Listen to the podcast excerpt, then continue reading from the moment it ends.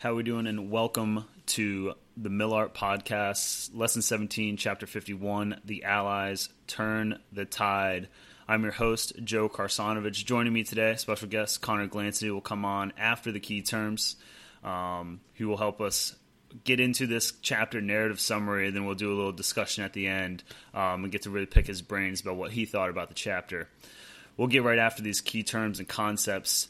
I had to look up a lot of pronunciations on YouTube. We'll see how these go. Uh, first term, Kesselschlacht, German word for battle of encirclement. That first portion of the word, the Kessels, is German for cauldron, evidently, but this is the German style of encircling their opponent and then basically just closing in on that pocket of their enemy until they surrendered. Took a lot of prisoners. Took a lot of pris- prisoners this way, and that was a much quicker way because the Germans like to go fast. So this battle of encirclement, Kesselschlacht, is very important to them. Uh, next key term: Battle of Stalingrad. Stalingrad. Um, it's a it was a city in Russia. Battle in the Soviet Union. Germans versus Soviet Union, of course. It was part of the German Operation Blue, which we'll talk about later on in the podcast. It's basically a street fight. Think of it that way. Um, we'll be drawing some parallels to Buckner and Camp Shea, namely, later on in the podcast. Lots of tactical stuff going on here. It was knockdown, drag out fight. Basically, um, Germans try to come in, take this really important town to protect their flank, and they have a very difficult time against a tough Soviet defense that originally was partially encircled by the Germans. Then their counteroffensive actually encircled the Germans inside the city, and the Germans had no way of um, really getting out of this, and they lost an entire field army. I think the book says they started out with about 250,000 troops and walked away, or really surrendered about 90 at the end of it, and they really just really couldn't really couldn't come back from that. So that Stalingrad was really important. Bottom line, because it really stopped that German advance to the east, um, and this was a major turning point for the Allies, especially the Russians, who had given so much already in bloodshed. So the battles plural, battles of El Alamein. I just think of this one um, for the Texans out there, Battle of the Alamo. I think of it as a defensive position. It's a good way to remember it. It was a British battle to protect the Suez Canal in Egypt. Um, as you know, the British have been fighting for a long time against the Germans, not having a whole lot of success up to this point. Um, but it, this part in Egypt was really important. This first battle, they were able to hold their ground which was really important. And then the commander of the North African campaign for the British, uh, Bernard Monty Montgomery, um, came up with this strategy, Operation Lightfoot, which can kind of be a key term in of itself. I'm, i promise I try not to make a habit of making up a new key term every time we do one of these things. But Operation Lightfoot was the second, another name for the second battle of the El Alamein, and it was essentially a bite and hold operation which I think is something great you could throw in your paper to talk about that operational level that we have. I, at least I have a difficult time talking about. It was basically a strategy of where they would just. I mean, I'm going to butcher this a little bit here, but they would just basically move in not very quickly uh, against the Germans, but they would just take a big chunk out be very deliberate, and then set up and defend their flanks. Imagine it as like you're going to punch through the def- defense, but you're immediately going to slow down, protect your flanks so you can't get encircled because they knew the Germans loved it when you ran right up the middle, and so they could encircle you. Um, Operation Lightfoot, led by Bernard Monty Montgomery. Uh, in the second battle of El Alamein, really won it for them. And when they did that, the Germans really pushed back. And we're going to talk about the significance of that. But protecting the Suez Canal was critical to keep the British colonies involved in the fight, and it ultimately led to the British turning the tide there. Uh, and then now we get to talk about the Americans turning the tide. Uh, Admiral Ernest J. King, Admiral of the U.S. Navy Fleet, he was really tied in with the Guadalcanal campaign. Uh, I think Guadalcanal campaign could be called the Solomon Island campaign because Guadalcanal is really just one part of it. Um, but basically, this Admiral King was very aggressive. He has a quote in the book saying something about like you know they were concerned that the Marines weren't going to have enough support, weren't going to have enough logistics, and of course, in the typical Marine fashion, said, "Now we'll put we'll if we have to put the Marines on a shoestring or something, they'll go and fight." Um, which which obviously ended up being true. The Marines are very good moving into the Guadal- Guadalcanal campaign. Um, there's actually some conflict between King and another key term from last chapter, uh, General Douglas MacArthur, classic Army Navy rivalry trying to decide who will win the Solomon Islands for the Allies. ended up being a combined arms, or no, this is not combined arms. This would be a combined force maneuver on these islands. It was three stages. The Army got two of them, the Navy got one of them. So I guess Mac went out in the end. But the Guadalcanal campaign, campaign specifically on the island of Guadalcanal, was holding a ridge, holding an airfield so that the rest of the Solomon Island area could be supported. Um, because were, we were taking the island of New Guinea and moving up ultimately to this this place called uh, Rabaul, R A B A U L, and that was the that was the key in the Pacific. And the Marines were able to hold the Guadalcanal, hold this ridge, hold that airfield. Um, they ended up calling it Bloody Ridge. There were a lot of hard fighting, um, but in short, that was a very very important strategic move to hold that area, as well as operationally to keep those air uh, airfields open to support the surrounding areas. There were some blunders in there by some other naval officers, but you're gonna have to listen to the rest of the podcast to get that. That really closes up the key terms section. And on to the chapter narrative summary. I'd like to step back and welcome our guests here. We got Army Lacrosse's very own Conor Glancy. Conor, how are we doing tonight? Hey, doing great, Joe. Thanks for bringing me on. Hey, of course, love to have you. Uh, we'll dive right in. Conor's going to take us back. Uh, going to do a little recap of World War II up until 1942. Conor, take it away. Yeah, so uh, looking back at the last couple chapters, uh, with the German years victory, they're able to have multiple victories in the West, pushing through uh, Poland, Denmark, no- Norway, and Belgium. Eventually, they push all the way up until Dunkirk, France, taking out the uh, British and French armies there, making them retreat to Britain. Then uh, we go through the multiple air raids, really causing a hassle hassle for Britain at that time. Uh, then they turn east, looking looking in 1941 to take out the Soviets in one decisive campaign. However, as we learn, uh, they're unable to, to, do that. The Soviets held on until the winter and uh, were able to survive for another year looking at the other Axis powers, the last chapter we learned about Japan really controlling all of the Pacific Islands, making multiple offensives there. Uh, however, the Battle Midway stopped these offensives and really uh, set the stage for U.S. operations there. So, the moving into this chapter, the authors describe it as a crucial year in the war with a series of turning points. The Axis powers are not looking for a long, protracted war. They're looking to make multiple offensives. They know they're not going to be able to win in a war of attrition. So Germany and Italy are looking to take the Suez Canal going through North Africa, and they're also looking to make another offensive against the Soviets, take them out because they think that the Soviet army is weak at this time.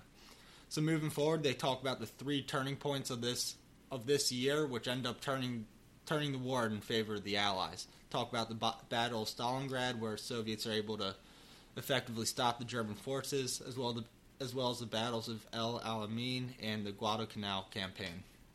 Great stuff. Said the whole thing with a dip in too, ladies and gentlemen. Now that that's some talent right there. now we're on to section two, the planning and prepping, for Operation Blue. This was the German plan to go into Russia, make a big hit, like Conor said, they really needed to get on the offensive here and fast because they're running out of supplies and things weren't going great for them. Um, but Russians were expecting a hit at Moscow. They really, really built that up, and that presented an opportunity um, for Hitler, really. But people, people in Russia were against the buildup in Moscow. People in Germany were trying to hit Moscow. Um, but Hitler said no to his generals. He said, "Hey, we're going to go southeast instead." They wanted to go through Stalingrad to uh, Caucasus, I think that is how that is how I learned the pronunciation on YouTube earlier. But long long story shorter, that's where the oil was. The uh, the Germans need a lot of oil. Yeah, so uh, German army really highly mechanized, needed the oil to keep their operations going. So this was a huge strategic uh, objective for the Germans. Yeah. Stalingrad, Stalingrad was important because it was basically you look at the map in the book, it's like to the direct north of all these oil fields. So if the the Germans couldn't couldn't take this oil without taking Stalingrad, and Stalingrad had a lot of rail, had a lot of logistical support. So basically, if they tried to take the oil without Stalingrad, they'd be trapped uh, against the mountains by the, the, by the Russians, and if they just took Stalingrad, they wouldn't get the oil. So they had to do both. Yeah, and uh, the authors go through many short shortfalls with the German plan in this uh, Operation Blow. They talk about how the Germans expected the casualties would exceed replacements for this operation, which doesn't make any sense at all. Also, there um, there's no replacement for the horses. As we learned, many of them died in the in the Soviet War in 1941, and the motor travel is dismal and all over Russia. Also, the the German army was split into two separate armies, with one being highly mechanized while the other was not. It was a light infantry, a light infantry army, and they couldn't keep in sync. They weren't able to move at the same pace, which would, as we move forward in the chapter, provide serious problems for the Germans. The Germans had 42 divisions total for this operation. However, 20 of them were non-German divisions, and with the German allies, many of them hated each other and hated the Germans as well. So they had to strategically place these divisions so that the armies fighting next to each other didn't hate each other too much and could actually work together. Furthermore, the German intelligence was just absolutely terrible. They severely underestimated the the Soviet strength of how many men, tanks, artillery, and everything else they had. I don't remember the exact numbers, but they were uh, they were really off. It was really bad. It's worth a look in the book if you if you haven't seen that. At one point, they're like off by a factor of four. Pretty crazy. Just wanted to, you know, really hype on this mobility thing. You know, all those motorcycles they had before.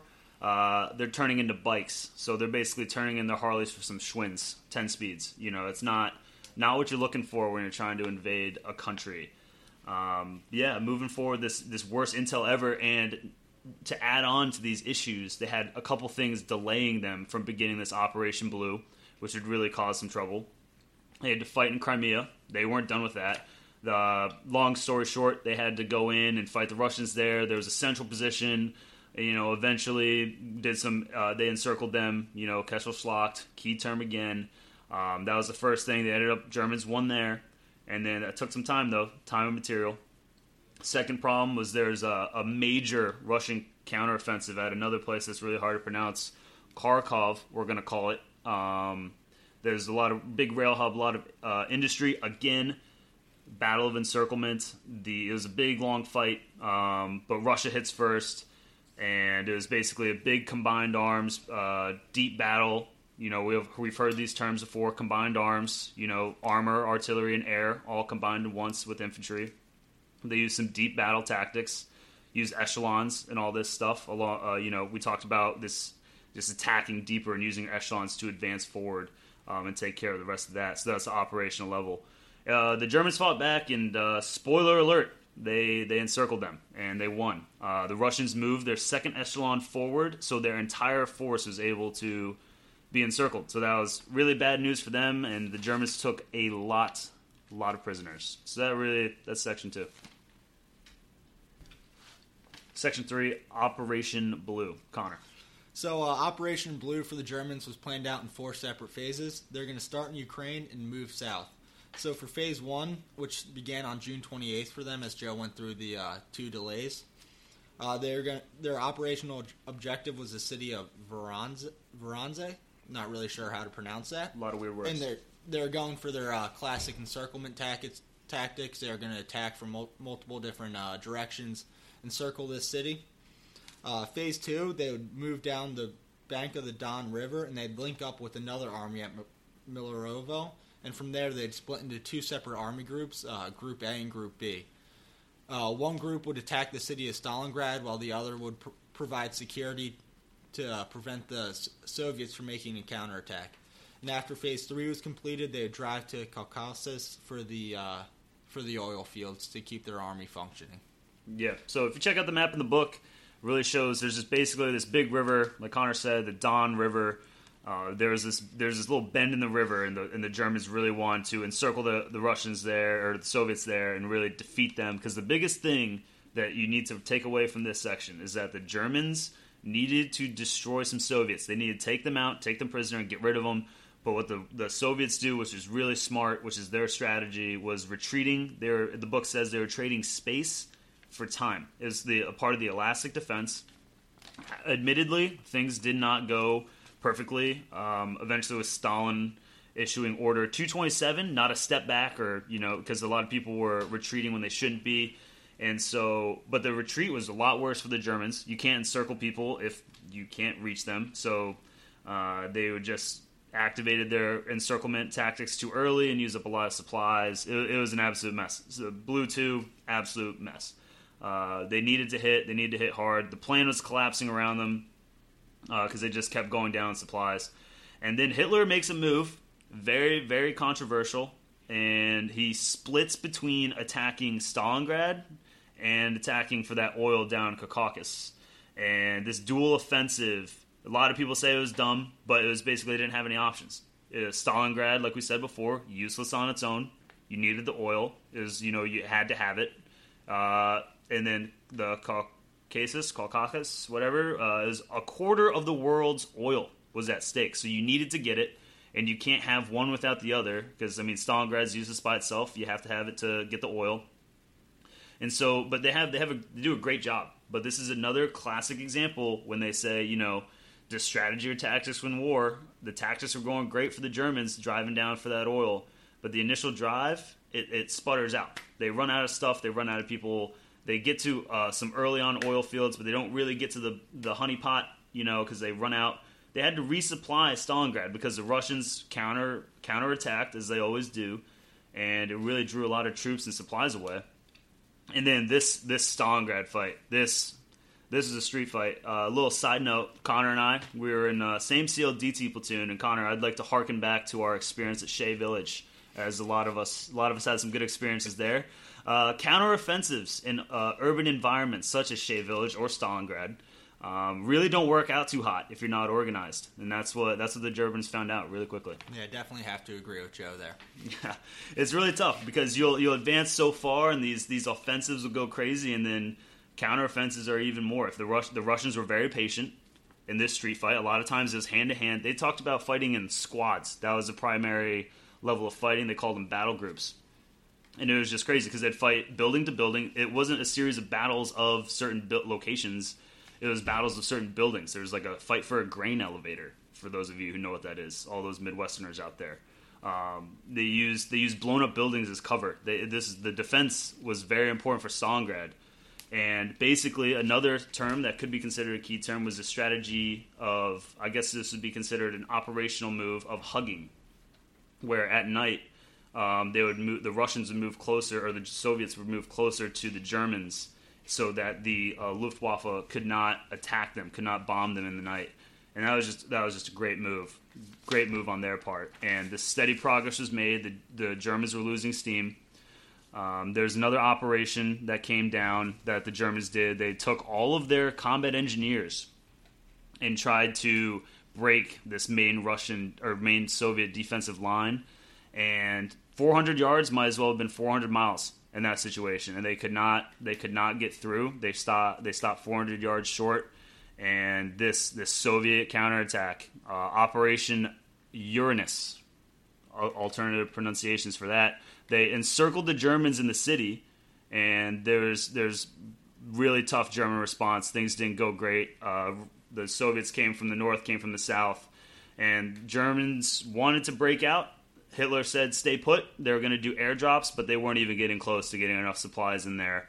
And you know they just they shot they had shot their shot, and they there's no there's no beating the Soviets at that point. Um, after losing Stalingrad and Caucasus, they they just that that was it. Shoot or shoot did not did not make on this try. So they realized very quickly this is a turning point because Russia would not be would not be pushed around. Stalingrad really turned it around. Next section here, we're going to talk about another key term, El Alamein, Axis defeat in North Africa. This is Germany versus Britain. Basically, like we talked about before, think of it as the Alamo. It was the first defensive stand for the British against the Germans, which is huge for morale. Big time stuff because the whole country, as Connor mentioned earlier at the beginning, uh, it was just going through a lot of bombardments, a lot of crazy stuff going on. But this this first battle uh, the, the the commander there, Monty Bernard Montgomery, another key term, was able to funnel, canalize. I think might be another word for that. Um, the Germans and were able to stop them the first time. This is great. So they got a little, they were feeling themselves a little bit, and then Monty came up with this uh, this controversial move, the frontal assault. It was a combined arms move again. They were going to move slowly, slowly, and go with the bite and hold technique where they were going to make that, that little that big punch through the line, and then they were going to hold and hold the flanks, and that would prevent the encircling of the Germans. The British, very smart, learned very quickly, learned this time, learned the lesson. No encircling from the Germans this time.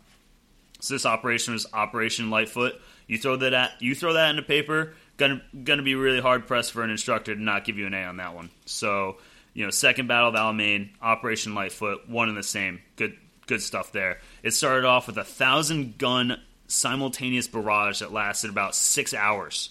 Germans were not a fan. Um, and then they eventually made their the British made their push through. It's pretty anticlimactic as much as the barrage sounds really cool. They just kind of pushed the pushed the Germans back, and then it was a long it was a long drive back. Um, but really, this was just huge. Um, this was just huge for the British because they were able to make that punch, push the Germans back, and it was it was in North Africa. You know, from the entire campaign, the Germans had been beating the British. Finally, the British were able to make a stand, and they they make their stand, kept the Suez Canal, kept themselves from being cut off from the rest of their colonies, kept their sources, kept their ports. This is huge. As as much as I make the battle sound out to not be so climatic and everything, it's not. It's no Stalingrad, you know, admittedly, but it was a huge thing for the British, and it was really getting the Allies going. So after this victory, you know, it was time to it was time for the British to follow their shot and really just chase after these Germans, keep pushing them back. And uh, that's that was really it really validated the war effort for everyone back home. So everyone back home was really happy with this, obviously, and it was a turning point for the British. All right, final section here before we get into some discussion. Guadalcanal finally get to talk about some Americans. It's good stuff. Operation Watchtower was basically this first Marine Division going in on Guadalcanal. They landed at Guadalcanal to the much the surprise of the uh, enemy naval construction unit there. Um, as you can imagine, Marines versus a naval construction unit was probably a little lopsided uh, for the good guys.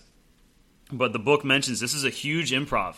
This is on the fly. This whole operation really just went fast. Uh, obviously, MacArthur was involved, so you have that. You have a key term. Admiral King was also involved, but this this first this first move on Guadalcanal really set the stage. They were able to secure an airfield, and that would pay off huge operational dividends as we move forward. And basically, this whole campaign, if you remember one thing, this whole campaign of Guadalcanal surrounded a ridge on Guadalcanal and protecting an airfield, and the Marines did it, and they did it well, and you love to see that. Basically, this Admiral King, uh, you know, commander in chief of the U.S. fleet, really wanted to protect these Solomon Islands a lot of planning, like we mentioned before. Army Navy rivalry coming out. MacArthur versus King. Mac was saying it was his lane because this this area they were trying to hit. Rabaul, he it was it was his lane. It was his area. They cut it up. Um, he wanted to make some risky moves. Admiral King wanted to be a little safer, wanted to work their way up the islands and really secure Rabaul because he understood, I think, more so than Mac did, the importance of protecting those aircraft carriers because there's this the space in between these islands. If you check out a map, was called quote the slot. It was the most hotly contested um, area of the ocean at the time. There's constant there's there's literally a paragraph just listing, not even explaining, just listing all of the naval battles that happened in that area at this time. It was it was nuts. A lot of a lot of action, a lot of uh, a lot of fighting going on there. Um, eventually, Marshall, General Marshall, broke the debate. It would be f- three phases. First phase would be the naval uh, infiltration of the Solomon Islands, specifically at Guadalcanal. Second and third phases would be advancing with the army up New Guinea, and then the attack on Rabaul would all be under Mac. So he was happy he won out. That was good. Um, no one was really ready. Everyone was really rushed. Uh, talks about in the book how one of the Marine commanders was told he wouldn't have to fight until 1943. Um, you thought you're you're fighting now, so he didn't like it at all. Not enough logistical support. Um, Mac and this Marine commander actually asked for delay. Admiral King came back in and said Marines will go in on a shoestring. He didn't care. Marines are going, and so they went. But what happened eventually, once they were on Guadalcanal, they were kind of stalled because these carriers, uh, the commander of the carriers, actually took the carriers out of the fight, which severely limited the Marines' resupply and air support that was that was very very detrimental to Marines' operations on Guadalcanal. So they had to just continue to fight fight their way with very little air support, very little uh, resupply. But that's what the Marines do. And so it was this this book. I guess when you get to write history books, you get to make up words. They call this a triphibious campaign.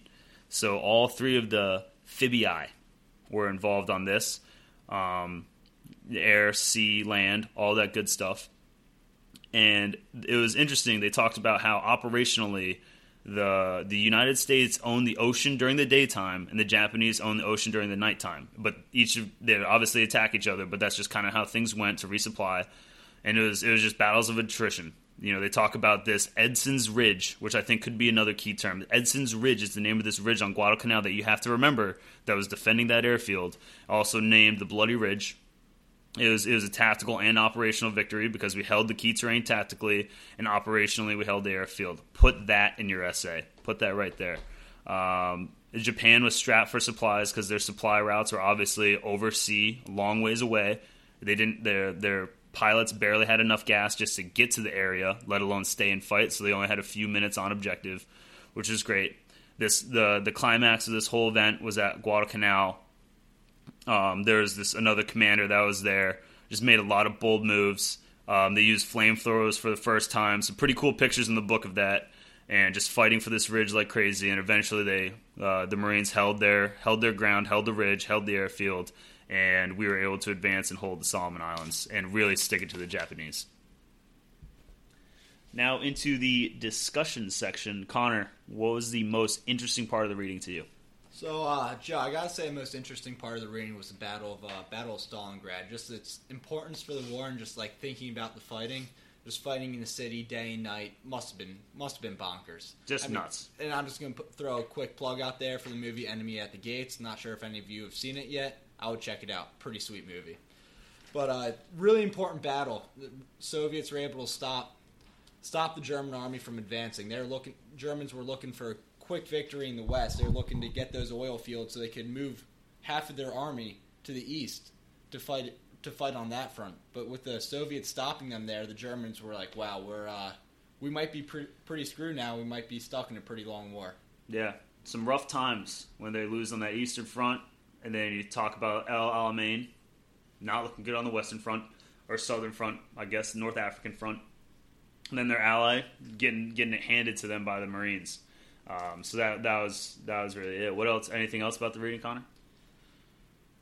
The one thing that still just blows my mind is uh, with the Operation Blue part of the plan was that uh, the casualties would exceed replacements. Like what? What commander goes into a battle thinking that? Just, just stupid, stupid. Really, if, for future operations, for all you uh, future PLs out there, really don't plan on that. Not a good idea. Not setting yourself up for success. Hey, we're all about setting ourselves up for success here on the Millard Podcast. Great points, Conor.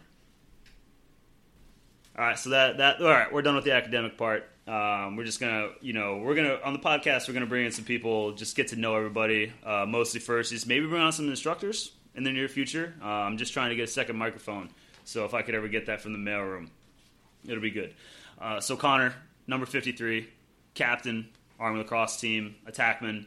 Um, Cuse week, going up to the Carrier Dome. I'm gonna take it to the Orange. What are your What are your thoughts about playing in the Dome this weekend, and what what can we expect? Hey Joe, just re- really looking forward to it. Coming off a big win against Rutgers last weekend, moving to uh, top ten in the nation. I mean, Cuse is one of those teams you dream about beating as beating as a kid, young lacrosse player, then playing up in the Carrier Dome. Nothing like it. Really looking for just another victory up there. Come back, party at Fireside with the boys. Absolutely. Reservations at Club FS for a victorious Army Black Knights lacrosse team. Very good. Uh, now, Conor, I am your roommate. You are my roommate.